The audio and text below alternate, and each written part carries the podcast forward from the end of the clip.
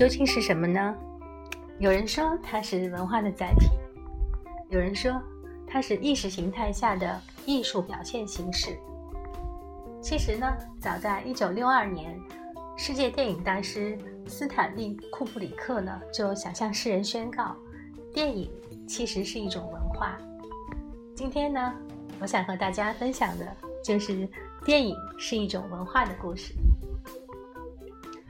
在一九六零年，呃，当时全世界的影迷呢都沉浸在一部非常卖座的大片当中，呃，这一部影片的名字叫《万夫莫敌》，它有着史诗般恢宏的场面，非常的令人惊艳，呃，但是当时这个影片的导演斯坦利·库布里克呢，他并没有沉浸在这样的成功的喜悦当中，啊，他反而是将他的目光呢投射到了另外的一部文学作品上。呃，这部文学作品是由小说家纳博可夫写的一部小说，名字叫做《洛丽塔》。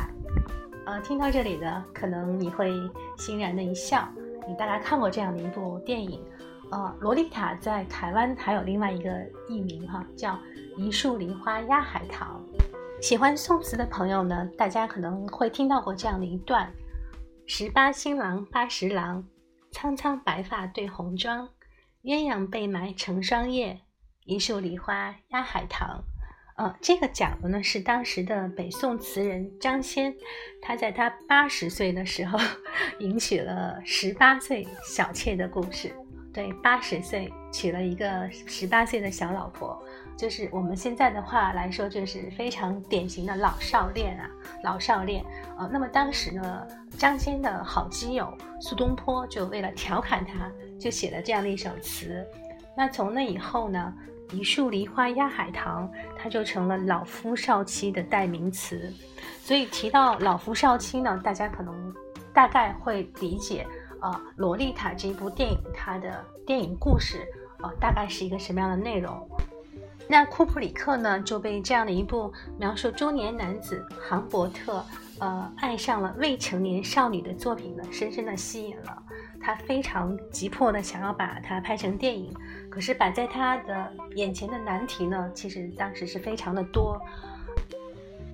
首先呢，呃，小说它本身塑造的人物啊，在当时并不是那么的讨好。它塑造的是一个站没站相、坐没坐相的十二岁小女孩。这个女孩她特别讨厌母亲给她规定的各种清规戒律，然后她也讨厌当时妇女们那种循规蹈矩的生活方式。她从来不想自己成为她母亲那样的女人。那么她在电影院看电影的时候呢？他会把他的两条腿特别肆无忌惮的呃搭在前面的座位上，就大家就想象那个画面哈。那么这个形象在当时特别保守的美国呢，其实是非常非常不讨喜的一个角色。呃，其次呢，就是这个小说的作者纳博可夫呢，其实最开始他对于这样的合作是拒绝的，对，他是拒绝和库布里克合作的，因为他宁愿自己的作品。从头到尾都是一本书，都仅仅是一本书，而不愿意说有别的人来改动它的内容。而且呢，他也知道说，其实，在当时的美国，这样的一部作品，他也很难忠于原著，因为当时呢，其实在美国还有电影的审查制度。但是库布里克他当时并不死心，他一心想要把这部电影拍摄出来，所以就一而再，再而三。呃，用我们现在的话，就是他三顾茅庐，他去找找这个作者，呃，纳博可夫。最后呢，他是以一百五十万美元的天价，嗯，一百五十万美元的天价买下了这个小说的改编权。同时呢，他答应由纳博可夫亲自来改编剧本，嗯。那大家可想而知哈，就是任何一个人他在对自己的作品做改动的时候呢，他一定是，呃，不舍得删这里，不舍得删那里，注定他是希望保留之前的内容越多越好，呃，所以纳博可夫他第一版的剧本出来呢，好长好长，大概有四百多页，对，四百多页的剧本基本上就原汁原味的保留了小说当中的故事。那么在当时保守的美国呢，这样的一个。版这样的一个版本哈，注定也是不会通过电影审查委员会的审查的。所以在提交审查的第一稿当中呢，呃，编剧他就想把故事的结果，呃，结局改成是杭伯特最终迎娶了洛丽塔，呃，但是没有人喜欢这样的结局。然后库布里克呢，就最终说，哎，算了，我们还是忠于原著吧。但是唯一的一个让步，就是说让女主人公的年龄和外貌稍微的改动一下。啊，在小说当中呢，洛丽塔是十二岁，然后电影当中呢，他们把她变成了十四岁，长了两岁。然后小说当中的洛丽塔呢，她是一个栗色头发、小麦色肌肤的小女孩，呃，但是出现在电影当中的形象呢，这个洛丽塔变成了金发、白皮肤的一个小熟女。对，就是这个女主人公她在形象上、在年纪上做了一些改动。那么这个剧本在提交审查的过程当中呢，呃，它是经历了一系列的呃折磨和挑战，然后剧本呢是最初从四百多页，然后被要求再改、再浓缩、再改、再浓缩，最后呢变到了两百多页，然后当时纳博可夫实在是。呃，受不了了，因为他没有办法看自己的作品一下被删减这么多，所以当时他就一气之下呢，就退出了 这个项目，他就不干了，对，不干了。然后之后呢，呃，就变成了是库布里克和其他的编剧继续来做这样的一个呃剧本的改动。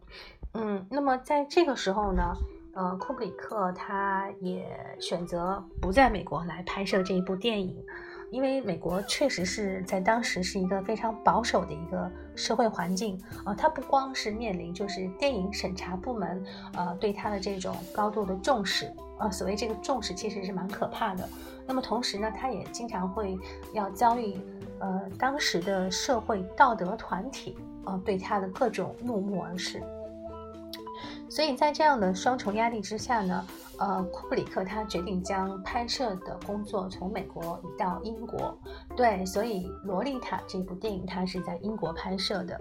呃，那么一来呢，就是英国的审查制度不像在美国那么严，呃，另外呢，它就审查制度没有那么严呢，它就可以呃最大程度的去还原小说当中的内容。那么另外一方面呢，它在英国呢更好去融资。用我们今天的话来说，他可以拿到更多的资本的支持。呃，那么我们现在看到的电影《洛丽塔》呢，就是在当时这样的一个背景下，呃，拍摄出来的。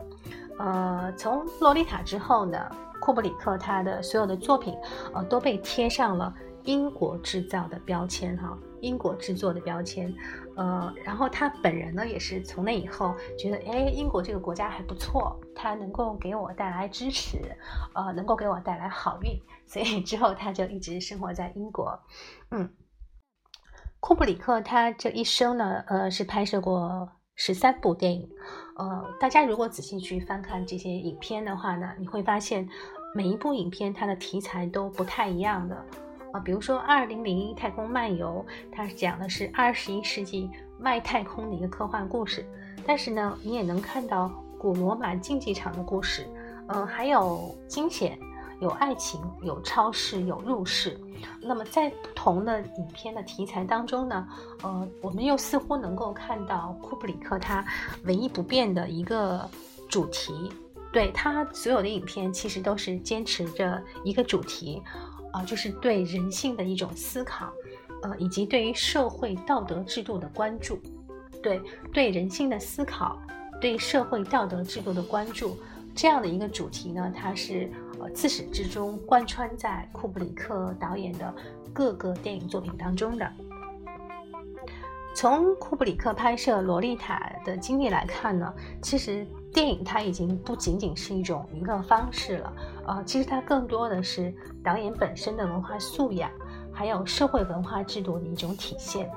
嗯，那么同时呢，就是我们在看电影的时候，你能够欣赏什么样的电影呢？其实也反映出你这个人你的文化素养，还有你的生活背景、呃，生活环境、社会环境。呃，法国有一个电影的理论家马塞尔，他曾经说过一句话哈，就是说。如果有人看不起电影，那是因为他们完全不懂得欣赏电影的美。总之呢，认为这门从社会角度看是当代最重要的、最有影响的艺术，可以置之不顾的看法是完全不合理的。呃，这句话呢听起来有一点点的拗口，大概意思就是说，呃，如果你看不起电影，其实是因为你不懂得欣赏它。如果你只是觉得电影只是一个电影的话呢，那就错了。其实，电影它还反映了当下的社会制度、社会环境以及导演本人、观众本人自身的文化修养、综合素质，大概就是这样的一个意思。呃，所以我们说，电影它自身就是一种文化，它有属于它自己的文化体系。举一个例子哈，就是我们看了这么多的爱情片，无论是哪个国家的，或者说是呃哪个导演拍摄的，哪一个明星、哪个演员来演的，其实无外乎哈，大家仔仔细想一想，他的这个爱情故事的主题呢，它都是一条呃始终不变的主线，就是男女主人公他们相识到相爱，再到爱情受挫，再到最终的结局。呃，相识、相爱、受挫、结局这条主线呢，它始终是贯穿在呃所有的爱情片当中的。那么另外呢，我们再从另外一个角度看哈，呃，电影它本身它是一种艺术作品，它是超越了现实的生活、现实的文化，可是呢，往往它又能够反过来作用于我们所处的环境和文化。呃，举个例子。呃，之前呢，一些韩国影片特别受欢迎，比如说《我的野蛮女友》《我的老婆是老大》，呃，这样的一些韩国电影，当时走红了之后呢，大家会留意到说，突然之间那些所谓的野蛮的女孩们，她们反而成了最可爱、最受男生喜欢的女友的类型啊。那么这也可以从以一定的侧面的反映说，呃，电影它不仅仅是一种。啊，艺术作品其实它也具备了反过来作用于我们所处的生活环境，反过来作用于我们所处的年代和文化的这这样的一种功效或者这样的一种特质。嗯，刚才我们在聊的呢是电影是一种文化，呃，我是小爱，每天晚上奉送一个电影故事，希望明天这个时候你还会继续和我在一起。